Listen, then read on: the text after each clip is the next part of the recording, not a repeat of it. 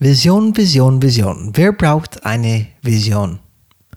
Welche Rolle spielt eine Vision in einem Change-Prozess und ist eine Vision immer notwendig? Wir sagen nein, aber du wirst weiter zuhören müssen, um herauszufinden, warum.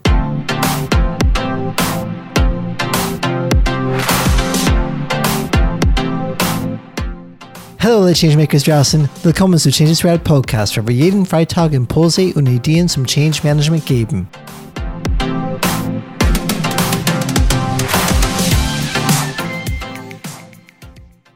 Heute werden wir versuchen, die folgenden Fragen zu beantworten, die wir kürzlich von einem unserer Zuhörer erhalten haben. Die Fragen sind die folgenden. Nach dem Kotter-Modell wird in einem Schritt Unternehmensvision herausgearbeitet. Ist das in jedem Change-Prozess relevant? Und wenn ja, mit welchen Methoden wird die Vision kommuniziert? Viel Spaß! Hallo liebe Changemakers, Folge Nummer 57. Brauchen wir immer eine Vision? Große Frage, die wir von einer unserer Zuhörer bekommen haben. Und das wird unser Fokus für diese Folge. Genau gesagt heißt die gestellte Frage folgende. Gut. Alex, das passiert mir ständig. Die letzte Wort fällt mir. Wie sage ich das? Oh Mann, das ist Deutsch nicht richtig.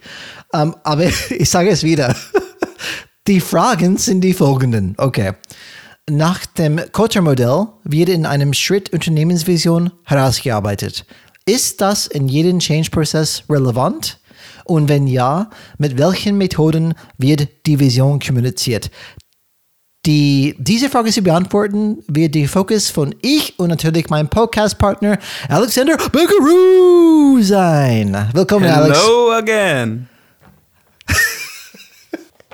Danke, dass ihr wieder eingeschaltet habt. Ich bin froh, dass wir alle wieder da sind, Alex. Das ist die zweite Folge jetzt hintereinander, wo wir beide zu zweit wieder da sind, oder? Du tust so, als wäre es eine Ewigkeit her.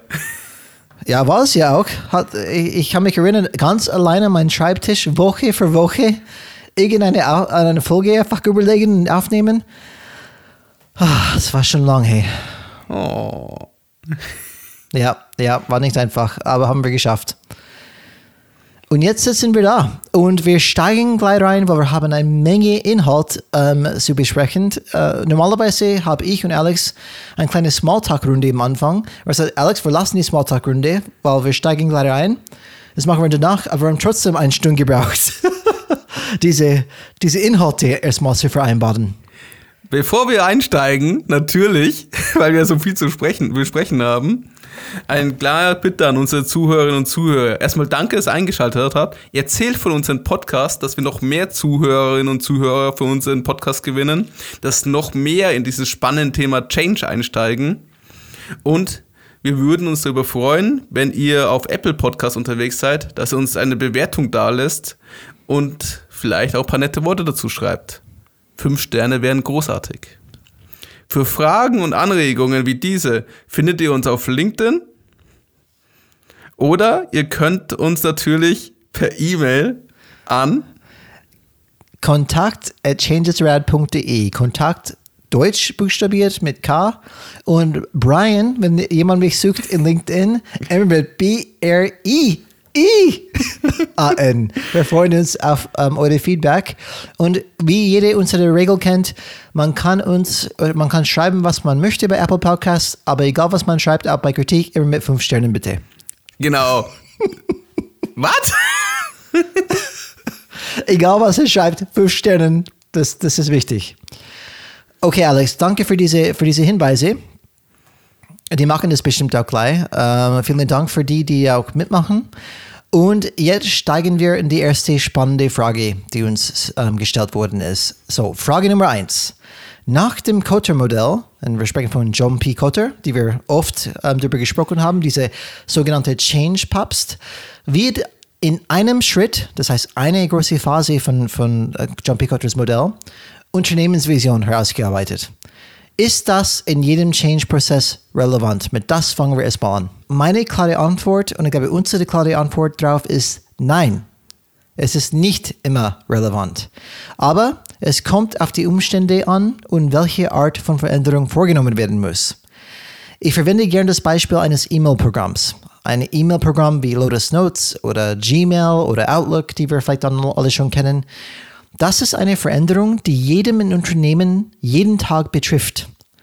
Eine Vision ist jedoch nicht nötig in diesem Fall, mindestens unserer Meinung nach, um alle dazu zu bringen, das neue E-Mail-Programm zu nutzen. Zumal, und das ist der absolute Schlüssel, sie keine Wahl haben.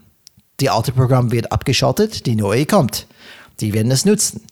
Ich spreche hier aus Erfahrung. Ich habe die Einführung von drei verschiedenen E-Mail-Programmen in zwei verschiedenen Unternehmen erlebt und obwohl Vorteile präsentiert werden über dieses neue Programm, würden diese Vorteile nicht mit einer Vision begleitet. Und es spielt in diesen Fällen keine Rolle. Die Nutzung des neuen Systems lag bei 100%. Und es könnte sein, dass eine Vision den Einsatz dieses Programms effektiver machen würde. Aber wir sprechen darüber, wann eine Vision absolut notwendig ist. Und in diesem Fall definitiv nicht. Was aber, wenn beide E-Mail-Programme beibehalten würden? Das heißt, die Mitarbeiter hätten eine Wahl. In solchen Fällen denke ich, dass eine Vision notwendig ist. Denn was eine Vision tut, ist wie ein Straßenschild, das eine Person in eine bestimmte Richtung weist. Nach John P. Cotter ist das der erste Zweck einer Vision. Sie verdeutlicht die allgemeine Richtung der Veränderung und vereinfacht Hunderte oder Tausende von detaillierten Entscheidungen. Lass mich das mit einem einfachen Beispiel illustrieren. Stell dir vor, dass es an deinem Arbeitsplatz einen Snackbar gibt, der einen Teller mit kostenlosen Donuts und einen Teller mit kostenlosen Äpfeln hat. Ein einfacher Weg, um das Verhalten der Menschen in Richtung gesunder Ernährung zu verändern ohne dass es eine Vision bedarf, wäre einfach den Teller mit den Donuts zu entfernen. Einfach wegnehmen. Sicher, die Leute, die Donuts mögen, werden vielleicht wütend sein.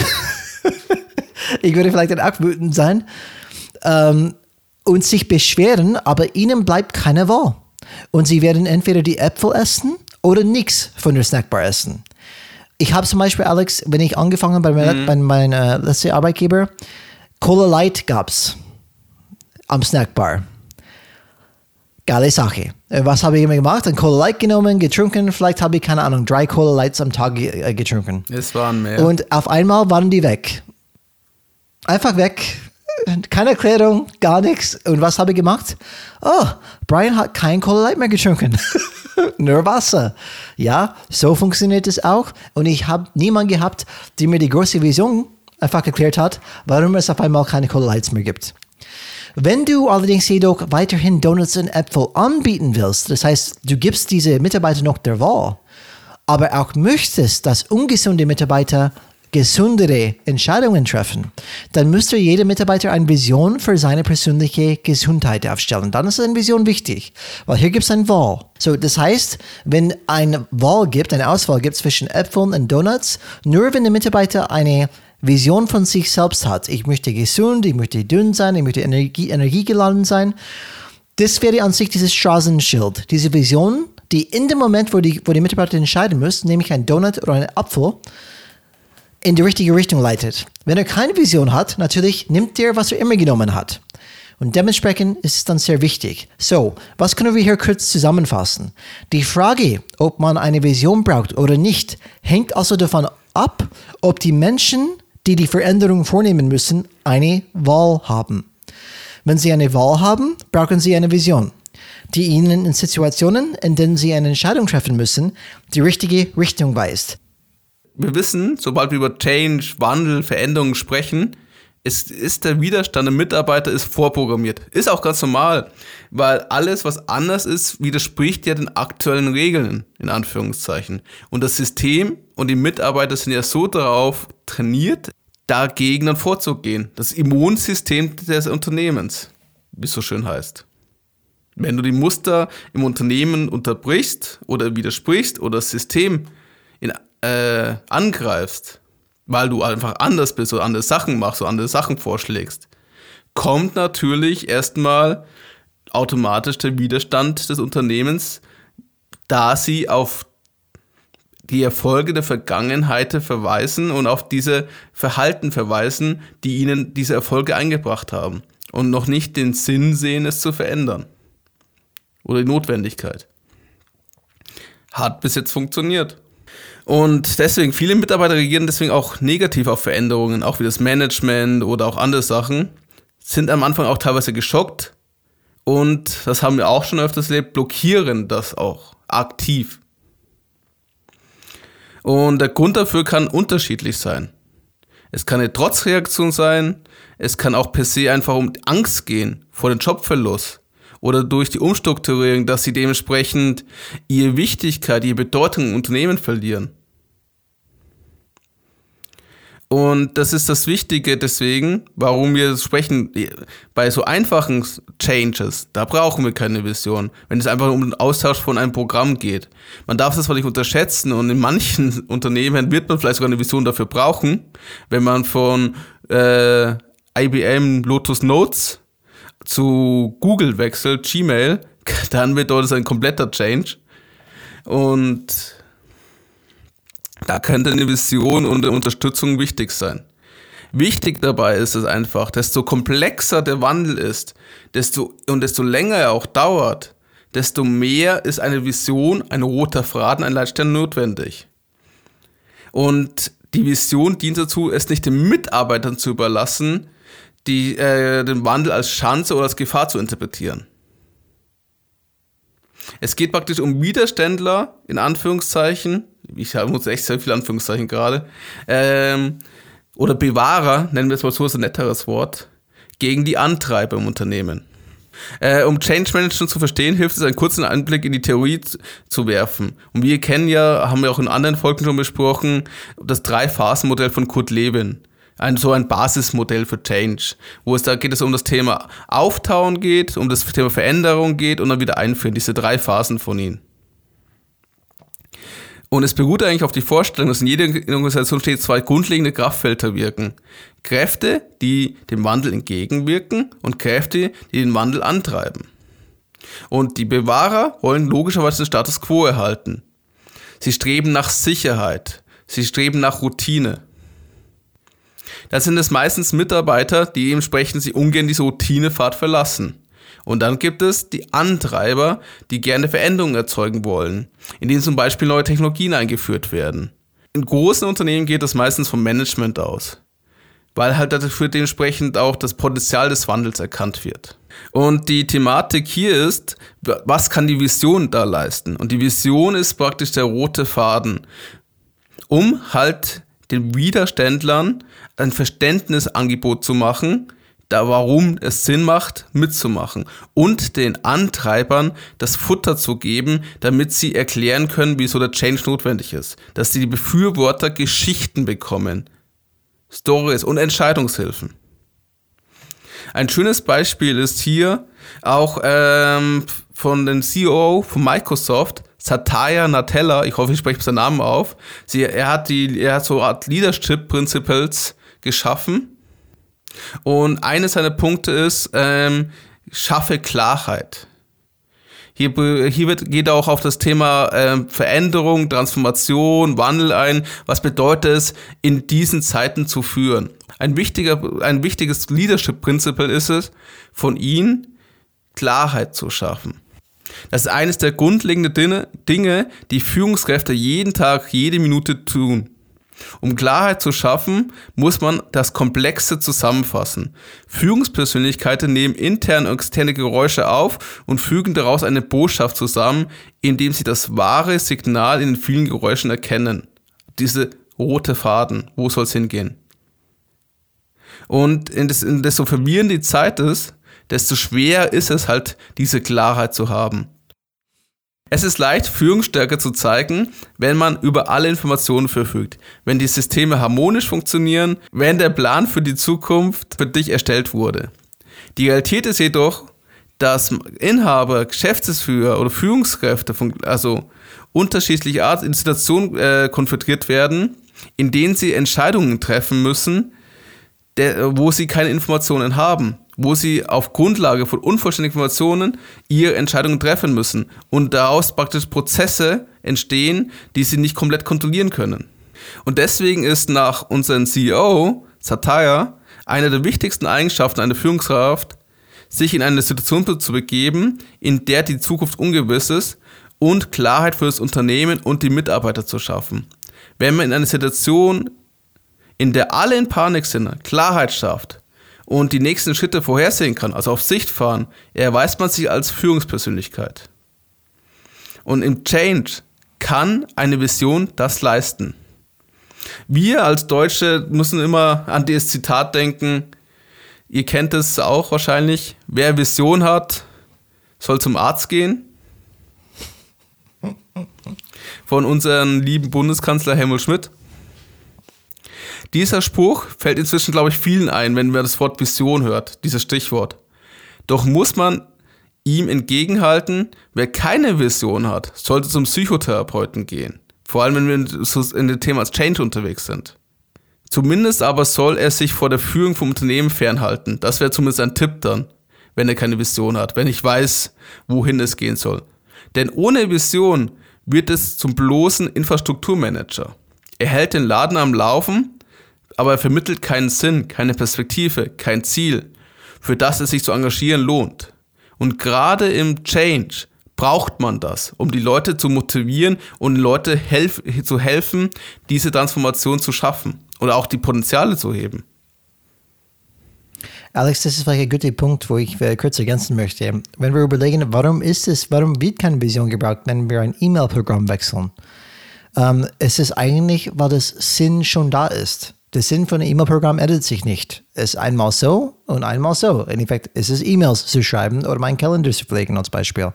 Und dementsprechend, was wir gerade gehört haben, eine Vision gibt Sinn hinter einer Sache. Und wenn zum Beispiel eine Aufgabe oder eine andere oder ein Programm so eine andere wechselt, aber die Sinn an sich nicht ändert, dann ist vielleicht da keine Vision notwendig. Das wollte ich nur sagen, ist mir gerade eingefallen. Mhm. Das ist vielleicht ein Grund, warum zum Beispiel ein E-Mail-Programm kein großes Verlangen für eine Vision zum Beispiel bringt. Weil die, die Mitarbeiter schreien nicht, hey, warum, warum, warum? Ähm, vielleicht beschweren die, ah, neue Programme müssen wir lernen, aber keine fragt sich, warum müssen wir dieses neue Programm nutzen? Das ist eigentlich klar. Das stimmt und was wir auch bei Kotta ja drin haben, ist dieses transaktionelle und transformative Führung, was ja jede Führungskraft beherrschen muss. Und diese Infrastrukturmanager, wie, es, wie ich es vorher bezeichnet habe, ist ja das Transaktionelle. Es ist ein Prozess, es, gibt, es ist alles fest, wir kennen alle Informationen, wir wissen, wo es hingeht und wir wissen, wo es endet. Aber beim Transformativen, da braucht man dementsprechend mehr als das. Und deswegen hilft die Vision. Wir brauchen praktisch nicht dieses bloße Management, wir brauchen Leadership. Wie schon dieses Eingangszitat, was ich vorher gesagt habe, haben aber viele Manager oder auch Politiker ein Problem mit dem Begriff Vision. Das Wort ist ihnen zu groß, zu hochtrabend, zu dick aufgetragen und sie fragen im ungewohnter Demut, muss das denn wirklich sein? Das habe ich mir auch schon ein paar Mal gedacht und das merkt man auch immer auf der Reaktion der Leute. Können die Leute nicht einfach ihre Arbeit machen, für die sie schließlich anständig bezahlt werden, ohne dass man ihnen eine Vision, eine Mission oder sonst eine überordnet irgendetwas bieten muss? Und mit diesem Einwand müssen wir uns eigentlich auseinandersetzen, ohne sich den Schuh, der einen damit hingehalten wird, freilich gleich anzuziehen. Ja, und Alex, wie, wie, wie du auch dann ein paar Mal oder am Anfang erwähnt hast, ähm, es gibt vielleicht unterschiedliche Bedürfnisse für Vision ähm, anhand die Kontext, der Change und so weiter. Und, und was wir schon wissen, ist, nicht alle Veränderungen gleich sind. Das heißt, nicht alle Veränderungen sind gleich.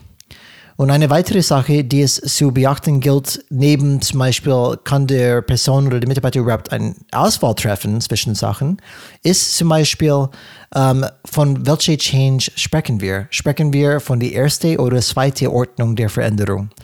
Und das ist etwas, was wir ähm, darüber gesprochen haben in Folge 53. Ist Change Management ein Quatsch als Titel? Und wir haben über das Thema erste Ordnung und zweite Ordnung der Veränderung einfach dann besprochen. Lass mich kurz das noch mal erwähnen für, für die Leute, die es noch nicht zugehört haben. Ähm, das kommt aus das, aus das Buch von, von Hans-Joachim Gergs, Die Kunst der kontinuierlichen Selbsterneuerung, acht Prinzipien für ein neues Change Management. Und er spricht von Wandel von erster Ordnung und Wandel von zweiter Ordnung. Und die erste Ordnung, das heißt, was, was gilt als Wandel erster Ordnung?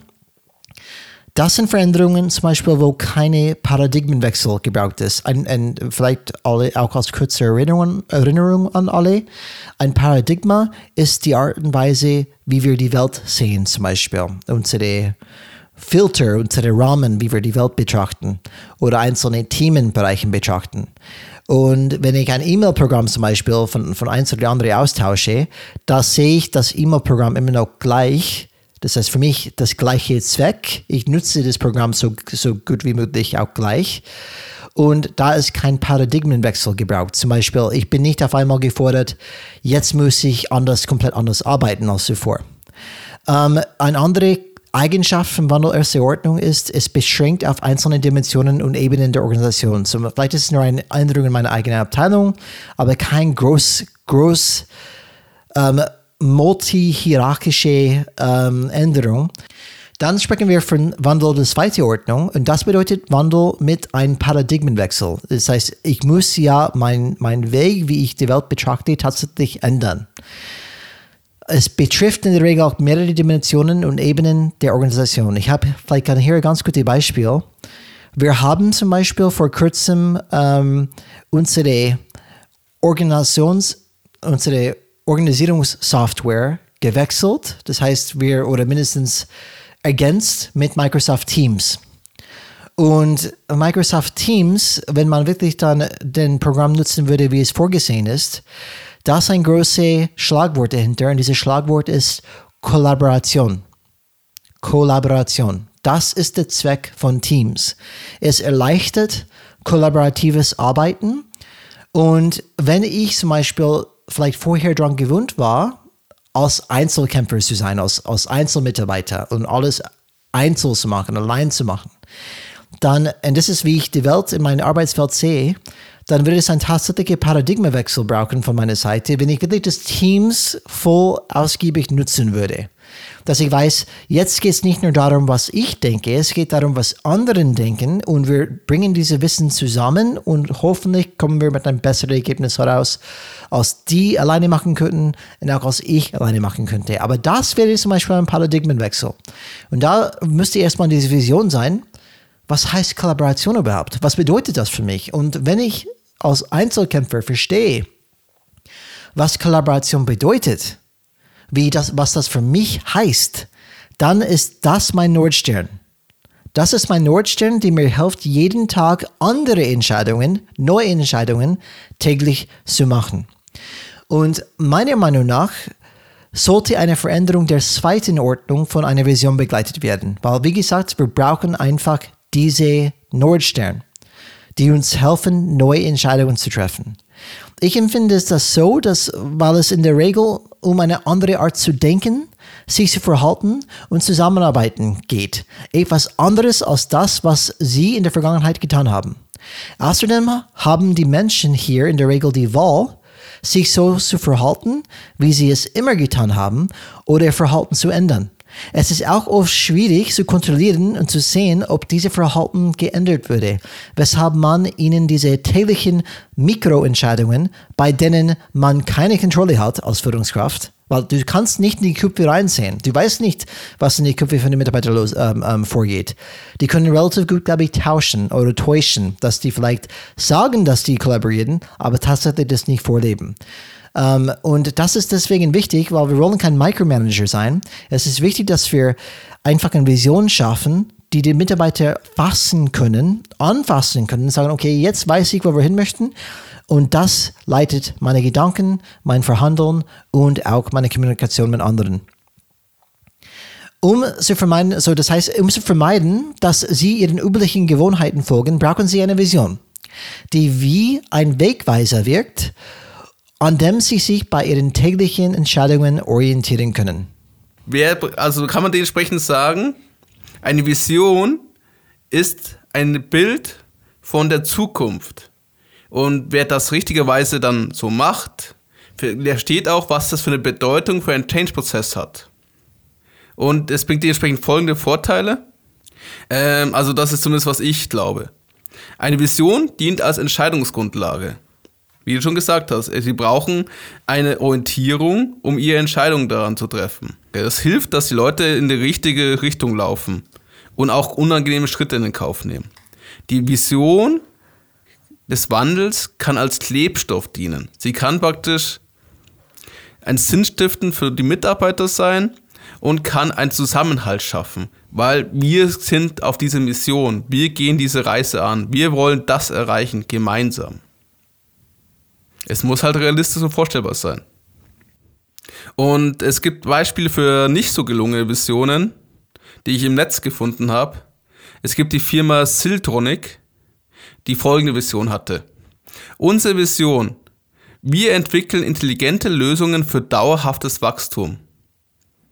Das Statement lässt erkennen, dass man einen Visionsgedanken mit einer Mission des Unternehmens verwechselt. Die Formulierung bleibt nicht zu sehr allgemein unklar und gibt dir keine Richtigung, was heißt das für mich als, äh, als Mitarbeiter. Die ist austauschbar. Was heißt dauerhafter Wachstum? Was heißt intelligente Lösungen? Was will ich solches tun? Oder Rewe. Die, äh, die beste Leistung für Kunden, Kaufleute und Mitarbeiter ist auch ein bisschen austauschbar formuliert. Es ist fast eher ein bisschen so in die Richtung Wertung geht das. Also welche Werte das Unternehmen hat. Aber es hilft mir jetzt nicht konkret in meiner Arbeit oder in meinem Change zu wissen, was soll ich jetzt tun? Wo sollen wir uns hinentwickeln? Und Wikipedia hat ein besseres Statement in diese Richtung, eine bessere Vision.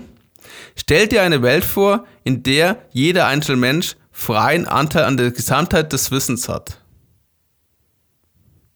Und da fängt man, sieht man schon, stell dir eine Welt vor, es ist ein attraktives Zukunftsbild. Und dass dann jeder Mensch einen Zugriff auf das gesamte Wissen hat, ist ein starkes Bild, für was ich mir dementsprechend vorstellen kann und woran ich dann arbeiten möchte. Und das hilft mir auch, meine Entscheidungen zu treffen in meinem Alltag.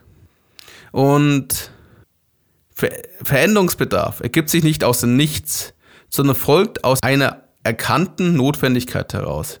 Diese kann intern wie externe Ursachen haben, das wissen wir ja schon. Entscheidend ist die Einsicht, dass ein Unternehmen und sein Geschäftsmodell grundlegend hinterfragen muss, um auch künftig erfolgreich zu sein. Also man muss bereit sein, diesen Wandel auch anzugehen. Und das ist ja, was wir schon gesagt haben mit dem Thema Führungskonstellation. Das Management muss es auch verstanden haben. Wir reden ja meistens, wenn wir über Change sprechen, über unangenehme Sachen, wo auch Geschäftsmodelle komplett verändert werden. Bestes Beispiel ist einer unserer Mitarbeitgeber, der aus dem Katalog, also unser ehemaligen Arbeitgebern, der früher über Katalogversand Geld verdient hat. Wo eines der wichtigsten Bestell ähm, das Faxgerät war. Und dann ist es eine Veränderung auf einmal und jetzt muss er übers Internet verkaufen. Und für sowas zieht, ist natürlich nachvollziehbar, dass es bei den Mitarbeitern, beim Management und allen, die dann irgendwie beteiligt sind, Unsicherheit, Ablehnung und Verweigerung verursacht. Deshalb ist es wichtig, eine Vision zu entwickeln, die aufzeigt, wohin der Transformationsprozess führen soll und warum es notwendig ist. Diese Vision gilt es als glaubhaft zu kommunizieren und zu etablieren, dass sie erlebbar wird. In den von Kotter genannten acht Kardinalfehlern sind gleich zwei mit der Vision verbunden. Es wird versäumt, eine Vision zu entwerfen und unzugängliche Vermittlung der Vision, also mangelhafte Kommunikation. Deswegen kommen wir jetzt zum nächsten Punkt. Genau. Ähm, Genau, wir werden gleich, gleich darauf eingehen, auf dieses zweite Teil der Frage, aber dieser erste Teil der Frage ist ja eine Vision in jedem Change-Prozess relevant? Und da sagen wir ganz klar nein.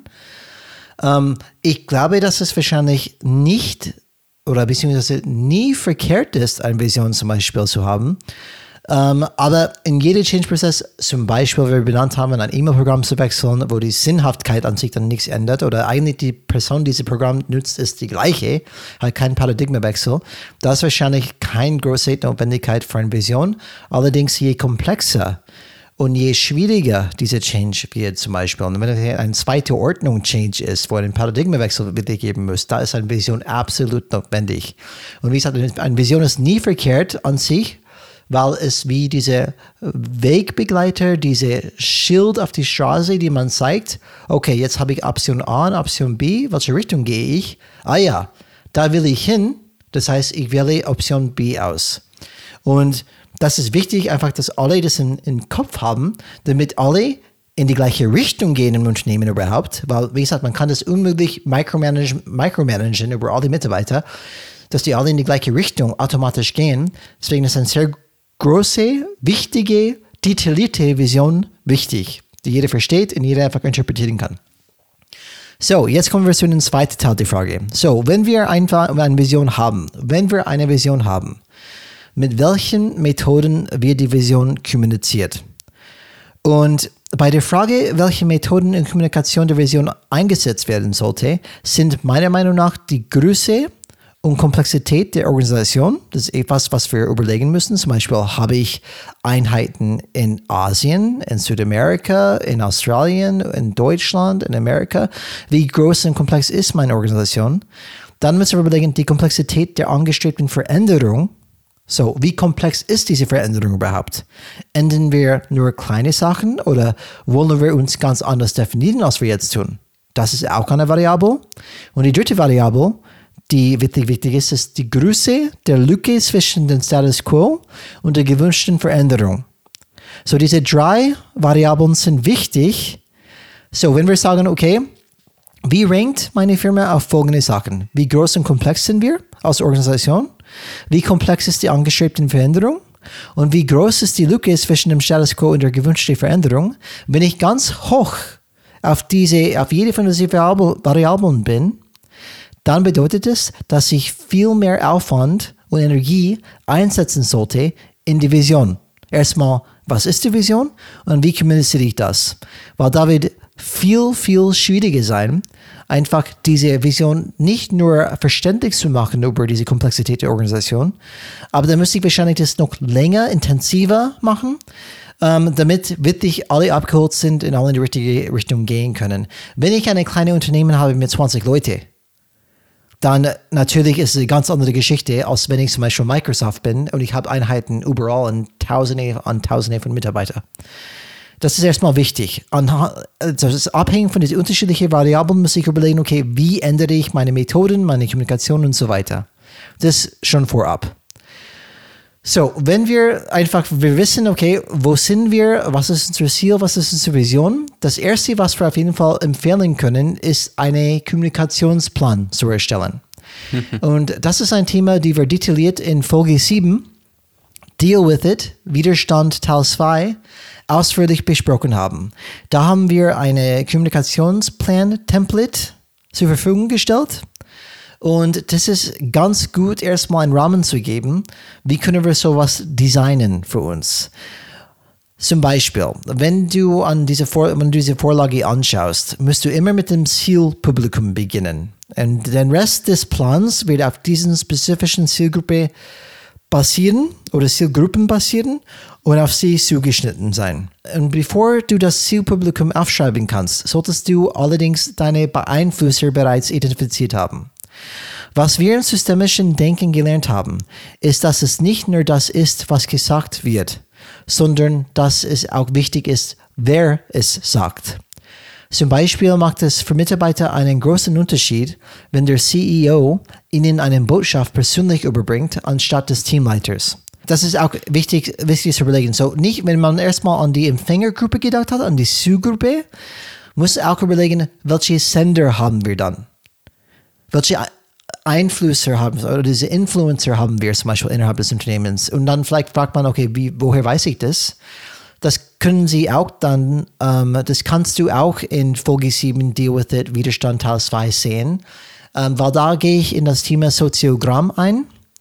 Und äh, da kann man sehen, ein Soziogramm bildet an sich für mich die Einflüsse innerhalb des Organisation Organisations ab. Nur als kurzer Hinweis.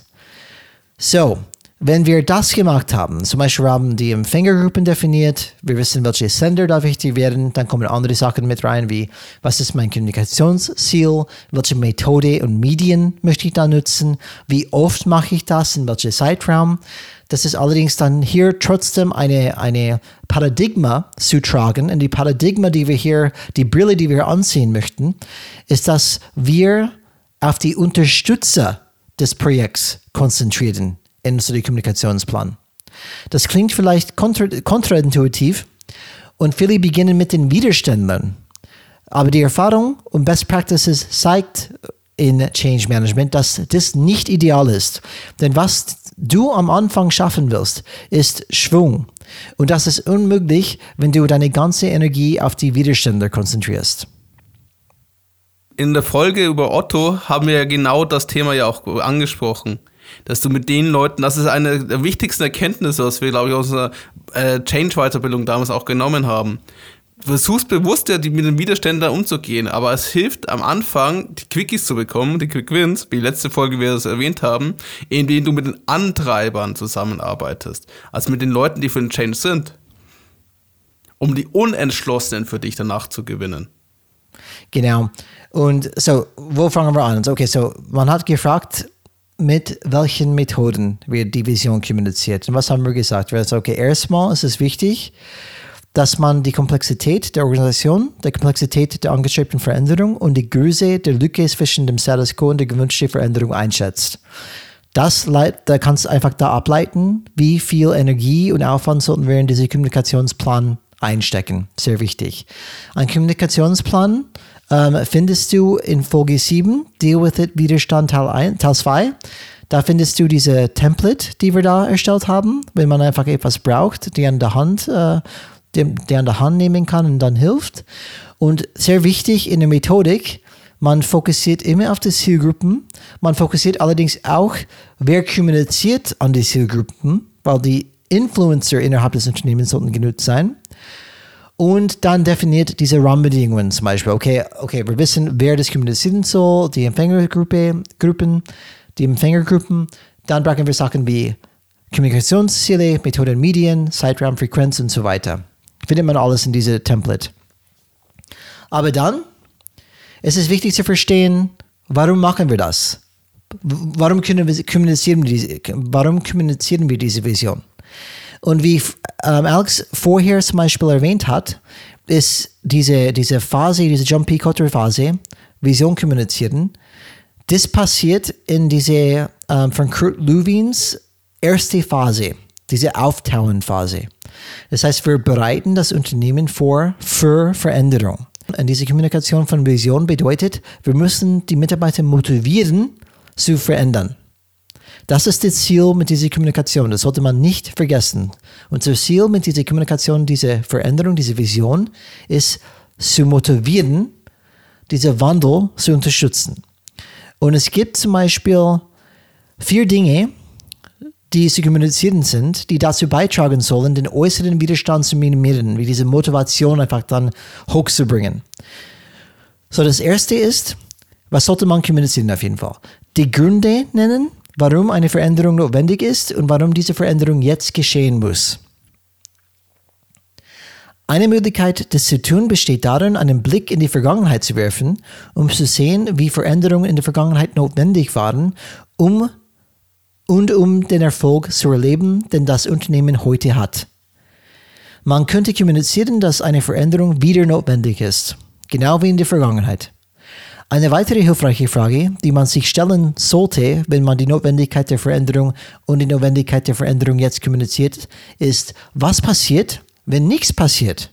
Was passiert, wenn wir nichts ändern? Das bringt die Leute dazu, über das Szenario nachzudenken, was passieren wird, wenn sie die Dinge weiterhin zu machen, was oft zu Aussagen führt, wir würden weiterhin Kunden und Marktanteile verlieren zum Beispiel. Das sehen die selbst dann, wenn die diese Frage selbst fragen und beantworten müssten. Das Tolle hier ist, dass die Mitarbeiter die Antworten liefern werden, nicht du. Wenn sie von sich aus zu diesen Antworten kommen, erkennen sie viel eher die Notwendigkeit von Veränderungen. So, das zweite ist, die Vision, die Ziele und die Strategien zur Erreichung dieser Ziele kommunizieren. Die sollten auf jeden Fall kommuniziert werden. Klärt, wie diese Dinge in die geplanten Veränderungen eingebunden sind und warum die Vision, die Ziele und die Strategien die richtigen sind. Ist auch sehr wichtig zu kommunizieren. Nummer drei, zeigt, was diese Veränderung für die Mitarbeiter bedeuten wird. Sehr wichtig, weil die Frage, die die Mitarbeiter sich immer selbst fragt, wenn irgendeine geile Vision ihm gezeigt wird, ist, was bedeutet das für mich? Wie wird sich mein Arbeitsleben verändern, wenn das geschieht? Welche, welche Rolle spiele ich bei all dem? Spiele ich überhaupt noch eine Rolle? Verliere ich meinen Job? Ja. Perfekt. Tut mir Die. Mission gefällt mir. Habe ich überhaupt noch eine Zukunft Ja, ja. im Unternehmen? Und, im, und Nummer vier, Alex, Unterstützung durch das Top-Management zeigen. Wenn möglich, sollte die erste Kickoff-Kommunikation von der obersten Führungsebene kommen. Das zeigt, dass die Führung des Unternehmens die Mitarbeiter schätzt, dass sie bereit sind, sich die Zeit zu nehmen, die Notwendigkeit dieser Veränderung persönlich zu erklären. Das zeigt den Mitarbeitern auch, dass dieses Projekt ernst genommen wird und dass diese Veränderung für das Top-Management wichtig ist. So, darüber hinaus zu diese vier Punkte weist Thomas Lauer in sein Buch Change Management, Grundlagen und Erfolgsfaktoren auf die folgenden Best Practices im Bereich der Kommunikation hin. So, Nummer eins, das haben wir auch dann in einer von unseren letzten Folgen auch ähm, erwähnt, in das Quick Win-Folge. Die Kommunikation sollte auf das Zielpublikum zugeschnitten sein. Das kann nicht oft genug gesagt werden. Die Sprache, der Ton und die Botschaft sollten je nach Publikum geändert werden, um die Wirksamkeit der Kommunikation zu maximieren. Noch dazu, wenn möglich, sollte persönliche Kommunikation verwendet werden. Das ermöglicht es dem Kommunikator, das heißt der Sender, in Echtzeit ein Feedback zu erhalten, indem der Sender Widerstände sofort erkennen und darauf reagieren kann. Die Mitarbeiter werden auch die Tatsache schätzen, dass sich jemand die Zeit nimmt, diese Veränderungen persönlich zu kommunizieren. Und das dritte Best Practice, Sexkommunikation, ist die Botschaft gleichzeitig an alle von den Veränderungen Betroffenen kommunizieren. Wenn eine Mitteilung beispielsweise über mehrere Tage verteilt ist, wenn die ersten Personen, die sie hören, natürlich die Nachricht verbreiten, was oft falsch verstanden oder übertrieben werden kann. Was bedeutet, dass der Kommunikator sich mit einer ganzen Reihe neuer Gerüchte auseinandersetzen muss, wenn er die letzte Gruppe erreicht. Es glaube ich, es hilft, glaube ich, unseren Zuhörern und Zuhörern noch ein bisschen zu verstehen. Erst so ein Erkenntnisprozess schafft eigentlich die intellektuelle Basis für eine bewusste Veränderung, die im Laufe der Zeit, idealerweise dann, zu einer Selbstverständlichkeit wird und somit dann auch Teil der Unternehmenskultur. Und was heißt das? Wirkliche Veränderung braucht Verständnis. Und zwar ein Verständnis, das über das Begreifen eines Veränderungsbedarfs im Sinne einer Symptombehebung hinausgeht. Also wir, wir brauchen mehr als das Business-Theater. Wir brauchen einen Paradigmenwechsel, das Verhaltensänderung, neue Prozesse, ein neues Denken im Unternehmen. Transformationsmanagement, ein anderes Wort für Change Management, ich wollte schon immer sagen, Transformationsmanagement ist ein schönes Wort, ist eine komplexe Herausforderung. Ich glaube, das haben uns 50, über 50 Folgen auch schon ziemlich klar gemacht die nicht in einem Projektplan mit festen Zeitfenstern zu bewältigen sind. Es geht um einen Marathon, nicht um einen Sprint. Das ist eigentlich der große Unterschied. Also allein schon deshalb nicht, weil Unternehmen sich unterscheiden und so tun es auch die Transformationsprozesse. Es gibt keinen Blaupause, keinen Blueprint für den Change. Jedes Unternehmen muss seinen Weg finden und es auf seine Art machen. Die Modelle, über die wir sprechen, über Theorien, das sind nur die Grundlagen dafür, um dass du ein Werkzeug hast, den Change zu gestalten. Aber wie es innerhalb des Unternehmens dann aussieht, das hängt vom Unternehmen, von der Kultur, von den Mitarbeitern, von den Persönlichkeiten ab, die daran beteiligt sind. Die Vision wirkt sinnstiftend auf die Mitarbeiter und auf das Unternehmen und ist sozusagen der Klebstoff, der alles zusammenhält. Und nach, wenn man nach Kotter geht, gibt es sechs Schlüsselmerkmale einer effektiven Vision. Sie muss vorstellbar sein.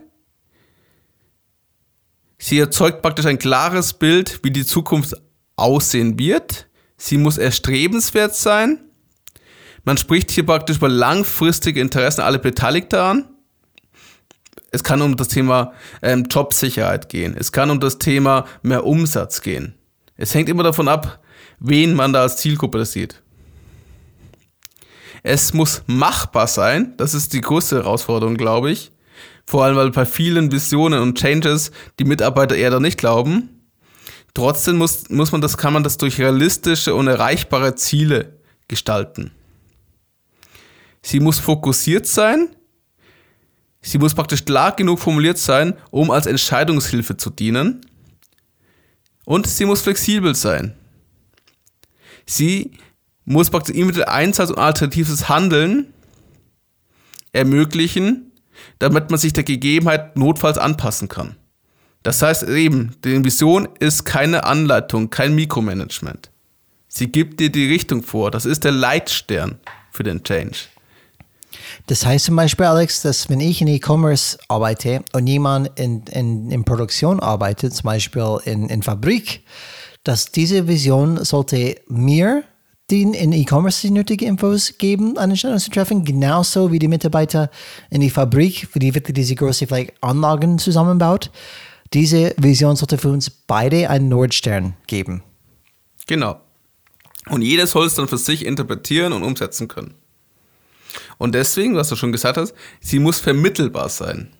Sie muss leicht zu kommunizieren, zu kommunizieren sein und man muss es schnell erklären können.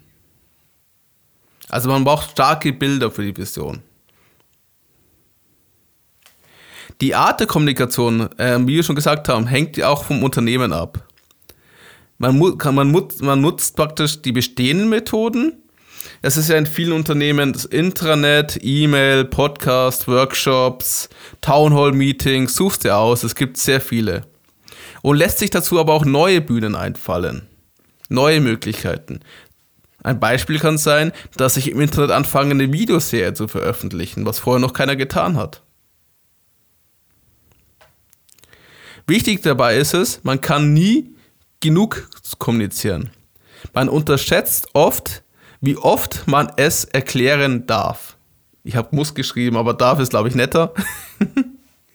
äh, bis es die Leute verstehen und glauben, dass es wir auch ernst meinen. Ich habe schon so oft erlebt und auch gehört von anderen Kollegen, dass es manchmal über ein Jahr gedauert hat, bis man sie überhaupt ernst genommen hat, dass das gemacht wird. Und dann, okay, wir tun es jetzt. Weil sie sprechen ja schon seit über ein Jahr darüber. Man sollte auch, das ist auch noch ein wichtiger Punkt, nicht nur auf die One-to-Many-Kommunikationsmethoden beschränken. PowerPoints und E-Mails werden nicht reichen. Das kann ich ganz klar sagen. Wichtig ist es, dass man die Menschen in die Kommunikation integriert und sie zu Botschafter für, dein, für die Vision gewinnt. Dafür musst du die passenden Geschichten erschaffen. Das sind die Quick Wins wieder, wo wir darüber gesprochen haben. Und zeig damit das gewünschte Verhalten. Die Vision ist das Warum für den ganzen Change. Da wollen wir hin. Bist du dabei? Die Vision gibt das Ziel vor und zeigt, wie die Zukunft positiv aussehen kann. Sehr gut gesagt, Alex. Und da werden wir gleich zu unserem ähm, Fazit ähm, gehen. Aber bevor wir das tun, möchte ich kurz einen Ausblick geben auf unsere nächste Folge. Das wäre die Folge Nummer 58. Wir sind fast auf Folge 60 gekommen, Alex. Und in dieser nächsten Folge sprechen wir über die Phase des Scheiterns. Phase des Scheiterns, Change Gone Wrong. Und wir sprechen jetzt ganz klar über die Phase 7 in Jumpy Cotters ähm, Phase-Modell von Change. Wir freuen uns auf diese unterschätzte Phase zu sprechen nächstes Mal und aber nicht so viel ähm, wegzugeben, wollen wir gleich in den Phase von heute gehen. Alex, ich würde gerne mit dir anfangen. Was nimmst du mit aus der heutigen Folge? Aus meiner Sicht ist die Visionsentwicklung das Herzstück vom Change Management, von Transformationsmanagement. Unternehmen, die es schaffen, eine Vision zu entwickeln, aus der heraus deutlich wird, warum Veränderung sinnvoll ist und lohnenswert, die haben einen großen Schritt und einen großen Erfolg schon geschafft, bevor die Reise überhaupt angefangen hat. Und die Reise ist ja schon schwierig genug. Insbesondere auch deshalb, weil sie ein konsistentes Kommunikationsmodell geschaffen haben, das Notwendigkeit und Ziel des Veränderungsprozesses vereint. Diesen Vorteil gilt es auch dann zu nutzen, indem intensiv kommuniziert wird und die ganze Klaviatur des internen Unternehmenskommunikation genutzt wird. Wie wir vorher schon ein bisschen besprochen haben in den Beispielen vom Internet, Workshops, E-Mails etc. Und ich kann euch sagen, eine kurze Information im Internet wird diesen Anspruch sicher nicht gerecht werden. Und mein Fazit ist, wenn du wir über Change sprechen, über Wandel von zweiter Ordnung, ist die Vision ein entscheidender Punkt, um erfolgreich zu sein. Und nicht nur die Entwicklung dieser Vision, sondern auch die Kommunikation dieser Vision.